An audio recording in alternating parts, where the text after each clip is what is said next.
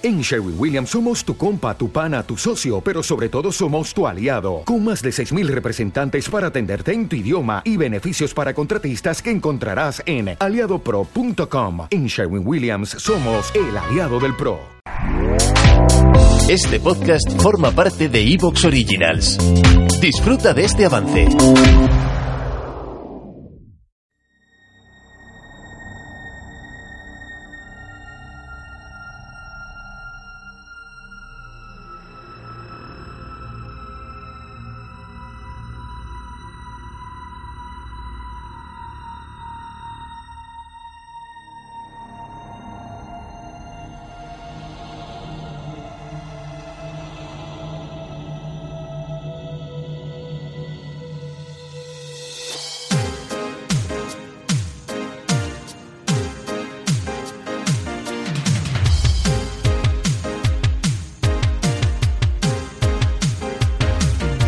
¿Tenéis los cabezales limpios? No importa qué instante de la película os encontréis, ha llegado el momento de rebobinar. Bienvenidos a Carne de Videoclub.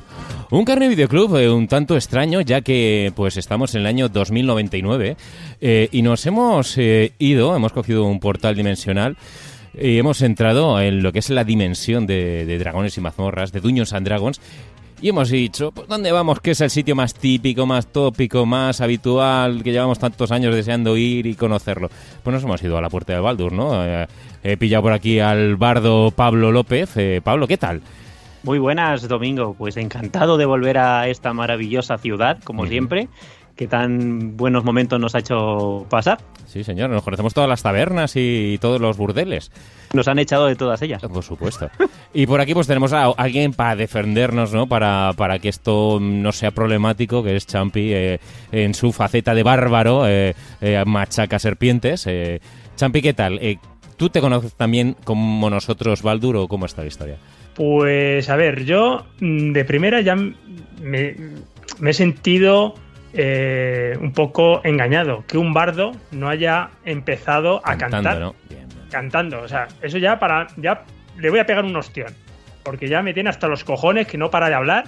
Y Lo yo que puedes hacer es cogerme, la zambomba y hacer, hacemos un dueto. Yo he venido aquí a estar en la taberna y emborracharme, enganchar a una muchacha joven, una bailarina, a poder ser morena. Y ya está. Yo, Baldur's, no me lo conozco. No me preguntes el nombre de una calle, que no lo sé. Yo nada más me sé los nombres de las tabernas. Bueno, bien, bien, no está mal. Pero vamos a, vamos a explicar a la gente por qué realmente hemos venido aquí. Hemos venido porque necesitamos a un, a un ilusionista, ¿no? A un, mago, a uno de esos seres creativos que en la realidad pues es muy difícil encontrarlos, ¿no? En el año 2099 eh, que vivimos actualmente aquí los integrantes de Carne Video Club, pues ya no quedan, ya no quedan auténticos creadores, auténticos magos, auténticos ilusionistas y nos hemos dicho, pues en Baldur tiene que haber alguien. Y Pablo, Pablo se ha enterado de que hay uno que no es cualquier cosa. ¿Quién vive aquí en la puerta de Baldur? Tenemos con nosotros a uno de los mejores magos e ilusionistas que ha dado la creación, una persona que nació en la fantástica Vallecas City. Muy combativa, ¿no? También ciudad de combate. Efectivamente. Una persona que forjó sus estudios en, uno de los programas que más cariño le tenemos desde, desde aquí, desde Carne Video Club, que fue La Hora Chanante. ¡Chanante!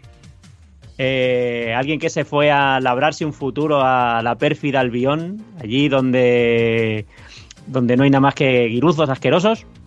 Y una persona que ha trabajado en algunas de las mejores películas que aquí una, uno mismo, interiorizando, ha podido ver en los últimos años, como por ejemplo películas como Guardianes de la Galaxia, eh, películas como eh, Deadpool, eh, Deadpool 2 para ser exactos, la serie de, de Los Anillos del Poder, eh, Cowboy Vivo, La Rueda del Tiempo, tantas y tantas otras, y además es ganador de un Emmy por su trabajo en la serie, una de las series que yo más veces he, no la has visto tú, he hablado ¿no? de ella, que es The Mandalorian y además ha trabajado en el motivo por el que verdaderamente nos hemos juntado aquí para y la excusa en sí para grabar este programa, que es la película Dungeons and Dragons Honor entre Dragones.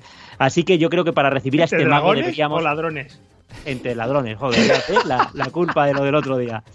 Y yo creo que, que, para recibir a este mago deberíamos de ponernos en pie porque tenemos con nosotros al grandísimo don José Mora Pérez. Pepe Mora, bienvenido, bien hallado. Esta es tu casa. ¿Qué tal? Muchas gracias a todos. Tenía muchas ganas de, de estar aquí con vosotros. No escucho todavía un de abrir de latas, pero. Uy, uy, uy. Eso, eso, eso es muy de antes, ¿eh? Llevamos. Es que hace mucho calor, ¿eh? Sí, eso es de sí, mi, muy de 2010, ¿eh? 2013. Yo creo que deberías tener las, las latas ya enlatadas. y darle al botoncito que suene, ¿no? De vez en cuando.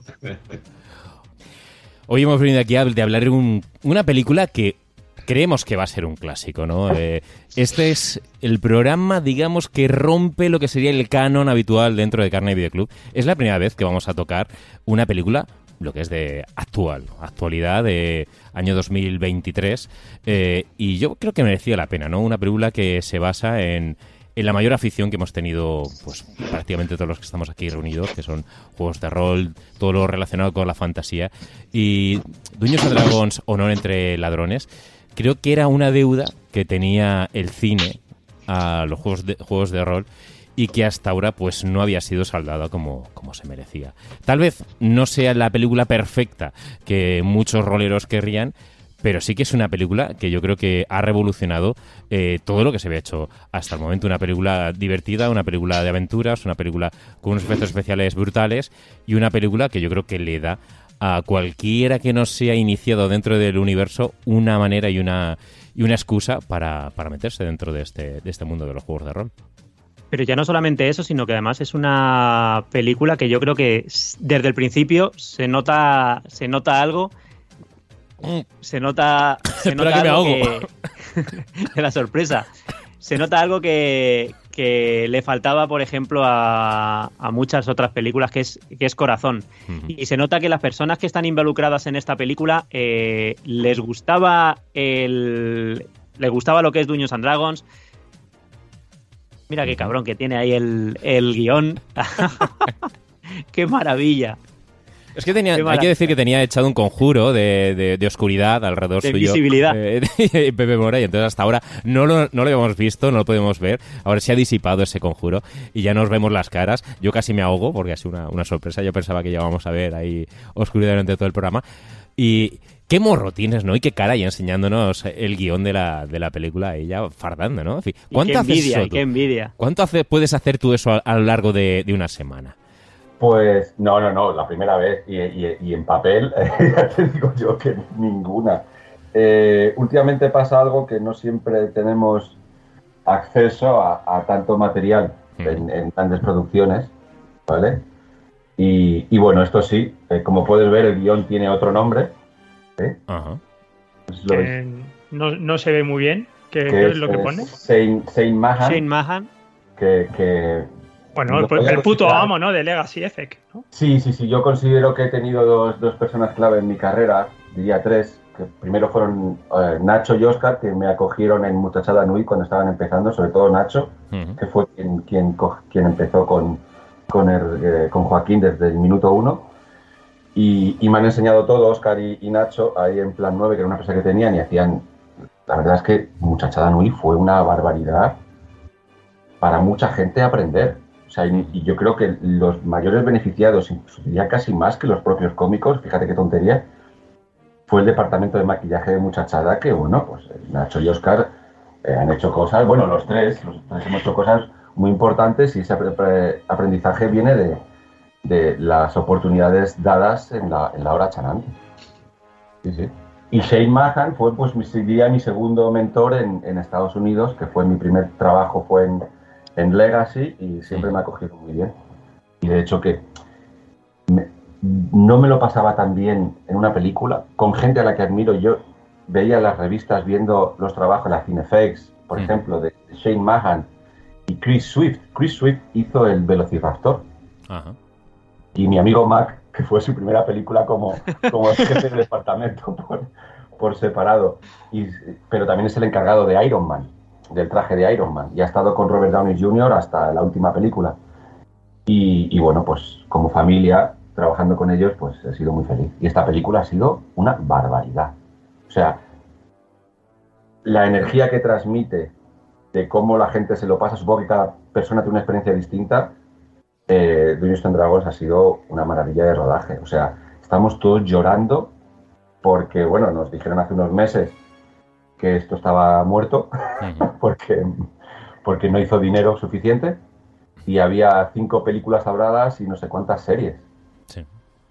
Y bueno, pues eh, parece ser que el otro día escuché alguna noticia rumor, que a veces suelen ser sondeos, pero no se merece, se merece continuar la saga porque creo que tiene muchísimo potencial. Fue solamente un mal fin de semana. Pues ya veis a quién tenemos aquí. Eh, ya veis lo que se va a poder desarrollar a lo largo de los próximos minutos aquí en Carne Video Club. Yo creo que lo mejor es que nos metamos. ¿Te está gustando lo que escuchas? Este podcast forma parte de Evox Originals y puedes escucharlo completo y gratis desde la aplicación de Evox. Instálala desde tu store y suscríbete a él para no perderte ningún episodio. Dale más potencia a tu primavera con The Home Depot. Obtén una potencia similar a la de la gasolina para podar, recortar y soplar con el sistema OnePlus de 18 voltios de Ryobi desde solo 89 dólares. Potencia para podar un tercio de un acre con una carga. Potencia para recortar el césped que dura hasta dos horas. Y fuerza de soplado de 110 millas por hora. Todo con una batería intercambiable. Llévate el sistema inalámbrico OnePlus de 18 voltios de Ryobi. Solo en The Home Depot. Haces más. Logras más.